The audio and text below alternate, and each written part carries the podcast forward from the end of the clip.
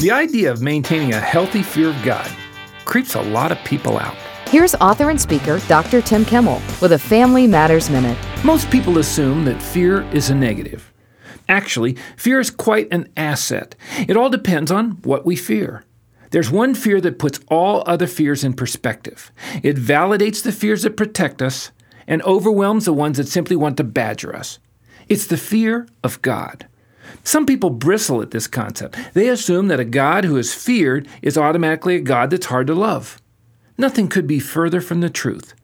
Fearing God is simply recognizing who He is and who we're not, and then letting those two realities guide our life.